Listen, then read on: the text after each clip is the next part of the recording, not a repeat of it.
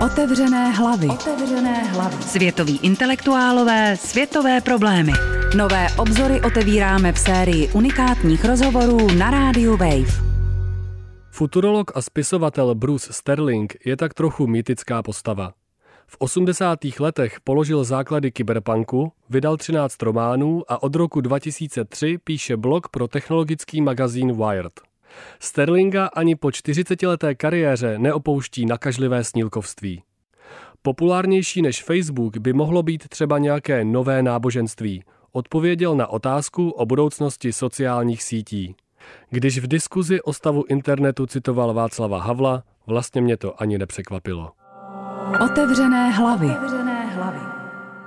Co je podle vás v současnosti nejvíc přeceňovaná a mediálním provozem semletá technologie?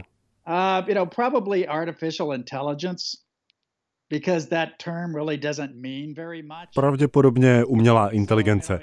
To sousloví vlastně nic moc neznamená a dá se pod něj schovat spousta až příliš rozdílných věcí. Když lidé mluví o AI, nejčastěji myslí hluboké samoučící se neuronové sítě. A to mě rozčiluje. Neuronové sítě jsou totiž ohromně zajímavé, ale bylo by lepší, kdybychom o tom, co dělají, mluvili jiným jazykem. Oni totiž nepředstavují nějakou inteligenci. Spíš než model mozku jsou to oční sítnice a to sakra výkonné. O umělou inteligenci v metafyzickém smyslu ale nejde. Přesto s neuronovými sítěmi výzkumníci dělají úžasné věci, které ovšem zapadnou, protože o nich nemluvíme a nepřemýšlíme správně. V minulé sérii otevřených hlav jsme mluvili s Ianem Bogostem, který tvrdí, že i samotný termín algoritmus je hrozně prázdný. Říkám si, jestli nemáte jako spisovatel k tomuhle problému pojmenovávání věcí osobnější vztah. Jsem známý vymýšlením nových pojmů. Za svou kariéru jsem už vymyslel slova pro věci, služby i společenské fenomény. Také popularizuju už vymyšlené neologizmy. Před mnoha lety jsem si uvědomil, že jestli chcete přijít na kloup společenským změnám, jsou jim blízko lidi, kteří vymýšlí nový jazyk. Ale víte, z řečí je to složité. Jak by vám řekli filozofové, jazyk je jen symbolický systém, který na realitu přesně nepasuje. Jestli si tedy myslíte, že stačí změnit jazyk a změníte skutečnost, máte problém. Podle mě je důležité uvědomovat si hlubší limity jazyka a historii jeho vývoje. Je lehké být z nových pojmů zklamaný a říkat, že byly lživé, ale to bychom od jazyka chtěli příliš. Ve skutečnosti jsme v období jakési pomalé plavby na semantickém moři, během níž slova přirozeně mění významy. A toho bychom si měli vážit, protože to je jeden ze základních nástrojů, který umožnil naše přežití. Pojďme ještě chvíli zůstat v kyberprostoru. Existuje představa, že doba svobodného a demokratického internetu skončila. Podle mnohých se nacházíme ve stavu, kdy podobu celosvětové sítě diktují korporace, které nás uzamykají do svých platform. Co na to jako dlouholetý pozorovatel internetu říkáte? Uh, to je dost přesný popis situace. Nacházíme se v době konsolidace, v době post-internetu. Změnil se hardware a místo internetu dnes máme sociální média. V roce 1990 by nikoho nenapadlo dávat rovnítko mezi Google, Facebook nebo Amazon a internet. A to ani nemluvím o čínských korporacích Alibabě, Tencentu nebo Baidu. Původně vznikly jako nástroje čínské vlády, dnes rostou každým dnem. Vždyť Tencent má vyšší hodnotu než Facebook. Mají tak velké množství uživatelů, že už to ani nejsou firmy, ale jakási digitální křídla čínské společnosti. Problém tak nebude v kapitalismu, ale spíš v průmyslové konsolidaci. Podobná věc se stala v bankovnictví. Dřív jste měli stovky a stovky regionálních bank, dnes jste odkázáni na pár velkých konglomerátů. Jak tuhle situaci hodnotíte? Jsem romanopisec, takže si myslím, že lidský úděl je ze své podstaty tragický, ale nemyslím si, že 90. léta byla perfektní a dnes je to hrozné. Situace je prostě jiná a do jisté míry je jen vyústěním předchozího vývoje. Po několik generací jsme se snažili digitalizovat planetu a dnes tenhle digitální solucionismus, představa, že digitalizace všechny problémy vyřeší, patří do starého železa. Nejspíš už je čas na nové nápady, nový jazyk, čerstvé přístupy, které už nebudou vycházet z překonaného historického období. Digitalizace už nebudí tak dobrý pocit jako dřív, ale nemyslím si, že je to tragické. Pak by muselo být tragické i 30-leté manželství. I to, že se jednoho dne probudíte a zjistíte, že váš manžel nebo manželka už je ve středním věku. Dovolte mi navázat. V manželství ale přece máte určitou moc nad tím, kam směřuje. Zatímco dnes má řada lidí pocit, že na to, co se děje, nemají žádný vliv. No Ale co lidé, kteří nemají žádnou moc nad patriarchátem, nebo gejové, kteří se vzít nemohou, protože jim to zákony o manželství neumožňují. Lidí, co jsou nespokojení s manželstvím, je rozhodně víc než těch, co mají problém s internetem. V Americe máme rozvodovost okolo 50%, ale nevidíte, že by půlka lidí odcházela z Facebooku nebo Google. Otevřené hlavy. Otevřené hlavy. Na svém blogu pod časopisem Wired jste sdílel přednášku filozofa Benjamina Bretna. Co říkáte na nové myšlenkové proudy, které jsou k technologiím kritické? Myslím tím třeba akceleracionismus, filozofie vycházející z kritiky antropocentrismu a podobně. Já mám kritiky tohohle typu velmi rád. Jsem spisovatel, ne metafyzik, ale přijde mi, že se věnují velmi zajímavým věcem. Už před časem jsem předpověděl, že nás čeká drsné přehodnocení digitálního boomu 80. a 90. let a myslím, že právě to teď přichází, protože velké korporace už sebraly všechny peníze. Řada zvítek se tak týká té základní nerovnováhy, kdy malá skupina drží všechnu moc. Jenže kritiku současných technologií jde vést i na hlubší úrovni, která se týká struktury digitalizovaného života. Jaké jsou jeho hodnoty? Co by o něm řekl Václav Havel? Měl by pocit, že na Facebooku žijeme v pravdě? Havel se na všechno díval z morální perspektivy, řešil autenticitu. Taková měřítka nevidíme moc často aplikovaná na digitální svět. Jak správně digitálně žít? Jaký je nadneseně řečeno morální algoritmus? Teprve nedávno začali teoretici etiky mluvit o Google. Zatím mají malou ekonomickou i politickou moc, ale to měl konec konců Havel dlouhou dobu taky. Lidé, co podepsali Chartu 77, byli osamělé hlasy v divočině a myslím, že kritici internetu jsou na tom dnes v něčem podobně. Měli bychom si takových lidí vážit, protože nabízí jiný pohled na věc. Možná nemají všechna řešení, ale mohou otevřít pár dveří a může skrze ně promlouvat historické vědomí. Přijde mi přesto, že chybí někdo skutečně mladý. Někdo, kdo úplně kompletně vyrostl v digitálních podmínkách, kdo si nepamatuje starý analogový přístup ke světu a kdo ho znova objeví a bude ho opečovávat.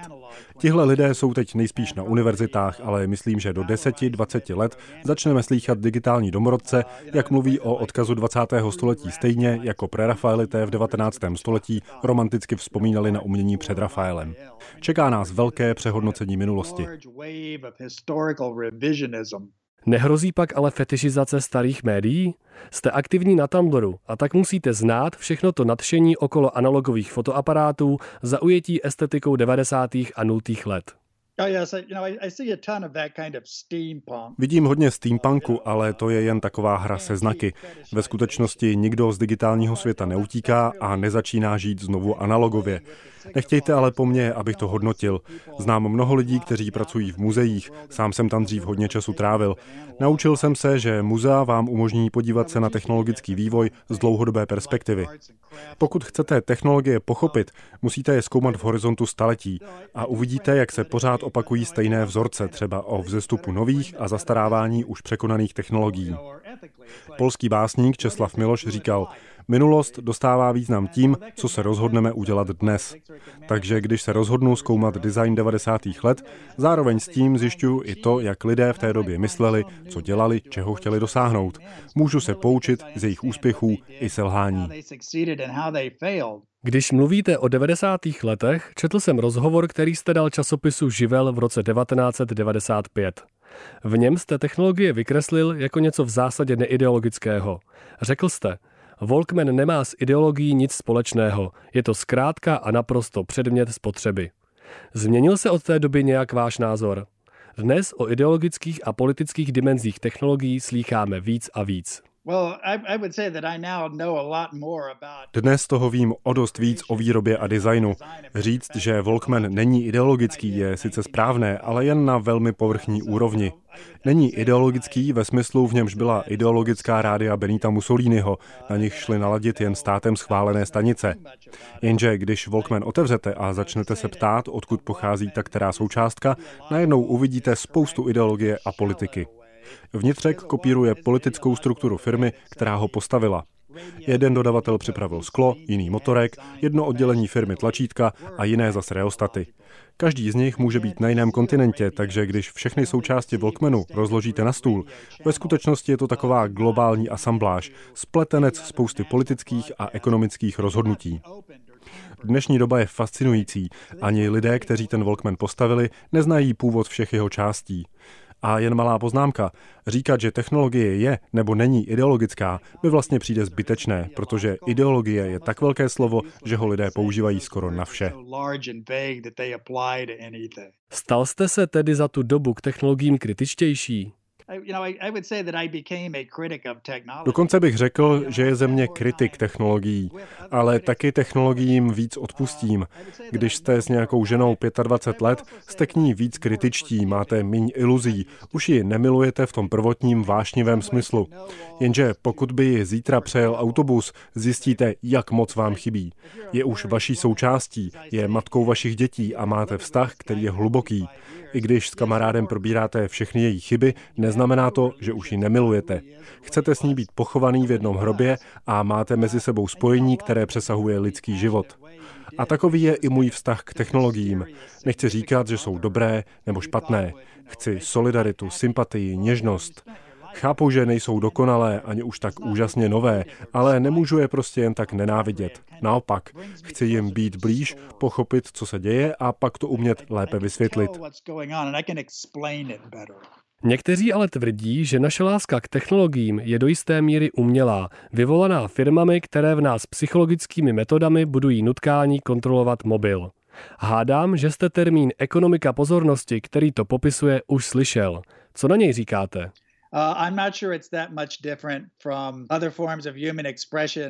Nejsem si jistý, jestli je to oproti jiným mediálním formám vlastně něco nového.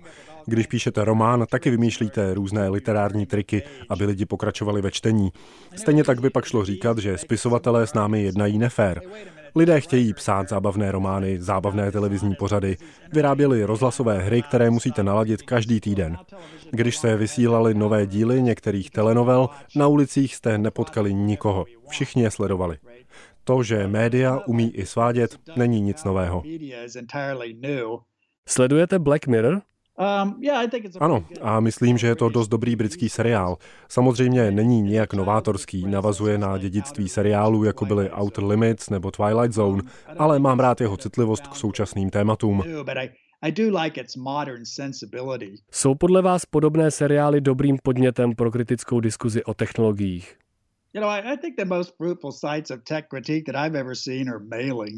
Víte, nejlepší diskuze jsem zažil v e-mailových konferencích. Byly vážně plodné. Lidi vám posílali zajímavé odkazy, kritické komentáře a vytvořil se tam takový specifický literární styl, podobný románům na pokračování. To v případě televizního seriálu nejde.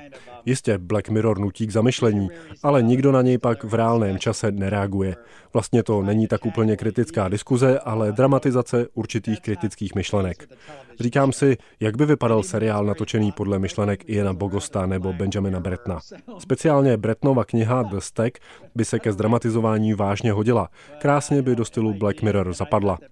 Nepíšu pro televizi, ale pokud bych měl tu možnost, tak bych udělal Black Mirror ještě intelektuálnější, ještě víc politické. Otevřené hlavy. Otevřené hlavy. Jak se díváte na roli intelektuálů, publicistů a kritiků a kritiček, jako jste vy? Měli by jen popularizovat, vysvětlovat, nebo by měli taky být politicky aktivní? Znovu budu parafrázovat Havla. Když se stal prezidentem Československa, řekl, že nemůže strávit celý život stěžováním, když dostal šanci něco změnit. Něco podobného si myslím i o akademicích, o kterých jsme se bavili. Co má takový Benjamin Breton dělat, když má zároveň učitelský úvazek? Může se třeba stát rektorem nebo šéfem oddělení. Může založit laboratoř, vychovat skupinu mladých intelektuálů. Ian Bogost je vlastně taky jen akademik, učí na Georgia Tech, ale taky píše pro magazín The Atlantic. Nedávno pro ně připravil kolekci esejů Metropolis Now o budoucnosti digitálního urbanismu, do které jsem taky přispěl. To jsou věci, které by podle mě intelektuálové měli dělat. Měli by přitahovat pozornost k opomíjeným myšlenkám, dávat větší pozor, co se s jejich myšlenkami stane, když se dostanou do světa tam venku. Ale hlavně by měli přemýšlet. Dovolte mi ještě jednu citaci z rozhovoru pro Živel. Prozradím vám jedno tajemství. Až nadejde ten čas, že systém World Wide Web bude bezvadně fungovat, bude spolehlivý, ti skutečně důležití lidé budou používat něco jiného, co fungovat nebude. Co je to něco jiného dnes?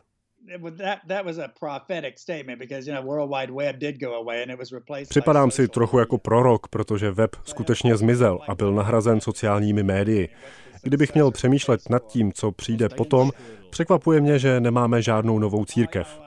Máme hodně nových politických stran, máme teroristické skupiny, náboženské fundamentalisty, ale je to už dlouho, co někdo vynalezl skutečně nové náboženství. Lidé si jen přivlastňují ta minulá a pokřivují je. Americký křesťanský fundamentalismus je v zásadě o televizi, ten islámský o ropě. Už dlouho jsme nevymysleli nic, co by se mohlo měřit s buddhismem, hinduismem nebo reformací. Nejsem věřící, ale divím se, že se to vzhledem k intelektuální neukotvenosti dneška ještě nestalo. Zdá se, jako bychom už byli z racionality unavení. Jsme v postfaktické době, kdy lidé vymýšlí spoustu blbostí, spoustu klamů, ale není tu žádná nová víra. Nové náboženství by mohlo být populárnější než Facebook. Říkám si, jak zvládáte držet krok s tempem technologického vývoje? Uh, Zůstávám v kontaktu s mladými lidmi. Na sociálních sítích například sleduju mladé spisovatele z sci-fi. Nečtu jejich knihy, ale zajímají mě jako osobnosti, protože dělají věci, které nechápu a jsou ze zemí, které moc neznám. To je ohromně užitečné a osvěžující. Taky se napůl dobrovolně a napůl náhodou dostávám do situací, kdy jsem v místnosti ten nejstarší. A rozhodně nechodím k mladším lidem a neříkám jim, tak a teď ti řeknu, jak to bylo. Často jen čekám, až se mě sami zeptají. Říkají mi, co si myslíte, že je nejlepší doktore Sterlingu? Mimochodem, nevím, proč mi všichni říkají doktore, nejsem akademik. A já jim většinou odpovím, no víte, Napoleon měl už v roce 1815 optický telegraf. Jo? No vážně, byl tamhle na té hoře přímo v Turíně. V hraběti Monte Cristo je scéna, kdy jeden chlápek tenhle optický telegraf nahekuje. Jako spisovatel mám takových historek spoustu. Závěrem se chci zeptat, co vás v posledních deseti letech na společensko-technologickém vývoji nejvíc překvapilo? Hodně mě překvapily aktivity ruských tajných služeb.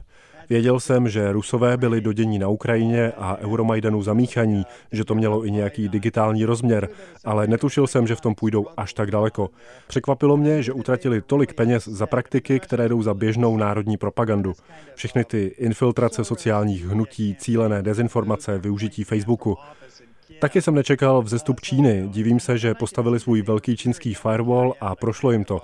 Společnosti, o kterých už jsem mluvil, Baidu, Alibaba nebo Tencent, jdou zcela proti ideologii 90. let, kdy byl internet rovnostářský, svobodný a otevřený.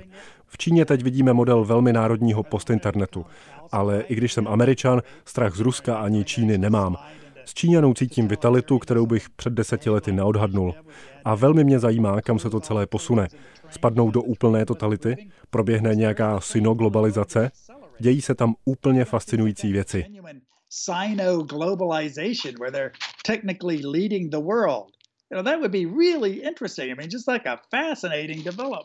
Slyšeli jste rozhovor se spisovatelem Brucem Sterlingem. Příští týden se můžete těšit na rozhovor s architektkou Keller Easterling.